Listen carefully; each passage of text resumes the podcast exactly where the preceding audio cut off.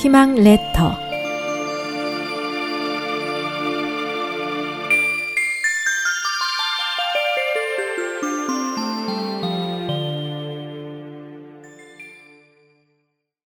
군자 3외 얘기에 학문을 닦는 군자가 마땅히 가져야 할 세 가지 근심을 이렇게 말하고 있습니다.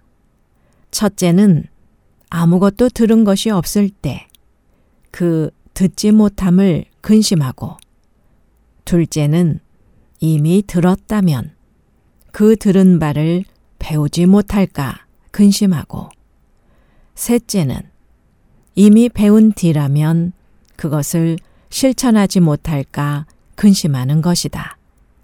이것은 학문을 하는 사람은 진리를 듣기에 힘쓰고 이미 진리를 들었으면 그것을 깊이 배우기에 힘쓰고 배웠다면 반드시 그것을 실천하기에 힘써야 한다는 말입니다. 오늘은 듣고 배웠는데 실천하지 못하고 있는 것은 아닌지 생각해 보는 시간은 어떨까요?